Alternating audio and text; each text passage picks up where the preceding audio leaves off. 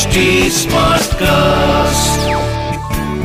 You are listening to an HD Smartcast original.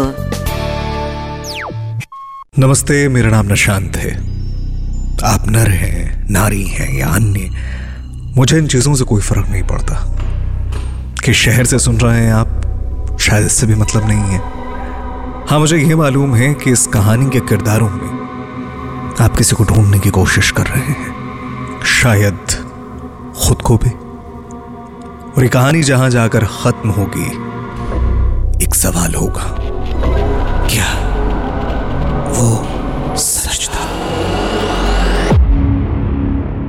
तो बात साल 2016 की है। एक 22 साल का लड़का जमशेदपुर में अपने घर में सामान पैक कर रहा है। माँ बाप की आँखें भरी हुई हैं। बेटा पहली बार घर से बाहर जा रहा है।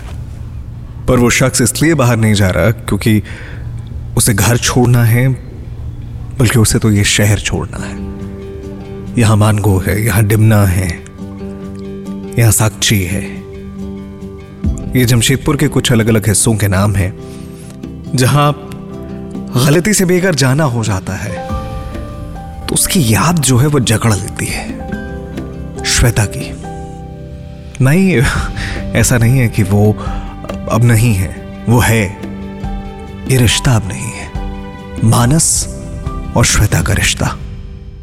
मानस को कई बार शक हुआ उस पर मानस को कई बार ऐसा लगा कि वो सामने से जाकर ये बात पूछ ले।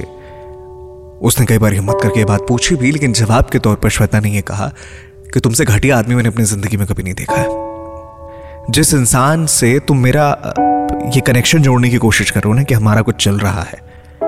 शाकिब, भाई है मेरा वो। शर्म आती है तुमको? और कितना नीचे गिरोगे मानस? और मानस को फिर ये भी लगता था कि हाँ यार, सिक्के के दो पहलू हैं। मैं एक तरफ़ देख रहा हूँ, दूसरी तरफ़ शायद मैं नहीं देख पा रहा। मैं गलत सोच रहा हूँ। पर उस दिन रात के तकरीबन साढ़े नौ बज रहे होंगे। ये अपने ऑफ़िस में था। और हफ़्ते भर पहले श्वेता ने एक रोज़ इससे ये कहा था कि मैं ज़रा बाहर आई हुई हूँ, यहाँ नेटवर्क नहीं है, मुझे एक मेल करना है। मैंने ड्राफ्ट में सेव रखा है और मुझे वो भेजना है आगे बिकॉज़ आज बॉस को मुझे वो भेजना ही भेजना है। वरना वो आदमी इस बार मुझे निकाल के छोड़ेगा। तुम प्लीज़ लॉग इन करके ये मेल भेज दोगे क्या?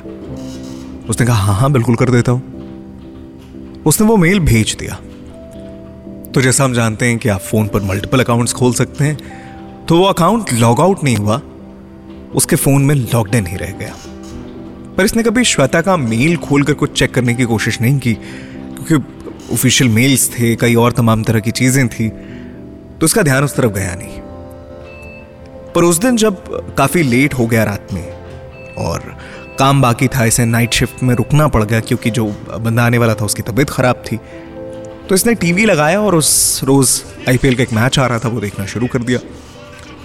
अच्छा ये मैच देखते देखते रात के नौ से साढ़े नौ, दस, ग्यारह, साढ़े ग्यारह कब हो गए पता ही नहीं चला। मैच ऑलमोस्ट खत्म होने वाला था। इसने देखा कि इसके फ़ोन पे कुछ मैसेजेस पॉपअप हो रहे हैं। वो जो मैसेज की ट्यून होती है ना, वो सुनाई दे रही है। एंड ही रियलाइज़ कि इसमें मेरे पास तो कोई मैसेज आ नहीं रहा है। और ये जो नोटिफिकेशन के साथ साथ एक लोगो आ रहा है ना तो ऐसा कोई मैसेजिंग ऐप है मेरे फ़ोन पे ना ये फेसबुक का है ना इंस्टा का है ये किसका लोगो है? उसने इससे पहले ऐसा कोई भी लोगो कभी नहीं देखा था। उसने नोटिफिकेशन पे क्लिक किया। ये नोटिफिकेशन जाकर खुलता है श्वेता के मेल बॉक्स में। मानस ने इससे पहले कभी जीमेल हैंगआउट के बारे में नहीं सुना था। सो so, जीमेल के अंदर ये मैसेजिंग ऑप्शन देता है वीडियो कॉल ऑडियो कॉल सब हो सकता है। कई बार इसने श्वेता का फ़ोन चेक किया था। शक था इसे बट कहीं कुछ नहीं मिला। क्योंकि उसकी बात शाकिब से जीमेल हैंग आउट पे हो रही थी। शायद इस वक्त जो आप लोग सुन रहे हैं, आपने भी कभी इसका इस्तेमाल नहीं किया हो। बट अपने जीमेल में अगर आप जाएँगे तो आपको वहाँ ये ऑप्शन आराम से दिख जाता है। हैंग आउट का। चैट खोली। और जो उसने पढ़ा इसके दिमाग में सिर्फ़ एक चीज़ चल रही थी कि आज मेरी नौकरी जाए तो जाए। मैं यहाँ से निकल रहा हूँ और वो सीधे पहुँचता है श्वेता के घर के बाहर। बड़े प्यार से इसने फ़ोन किया कि दो मिनट बाहर आओगे क्या? उसने कहा, तुम पागल पागल हो के पापा घर आ चुके हैं, अभी नहीं आ सकती। और इतना अर्जेंट क्या हो गया कि घर आ गए तुम अभी? उसने कहा, नहीं यार, मिलना मन कर रहा था इसलिए मैं। श्वेता ने मना कर दिया। और ये चाहता भी नहीं था कि घर में कुछ ऐसा हंगामा क्रिएट हो, ये चुपचाप वहाँ से चला भी गया।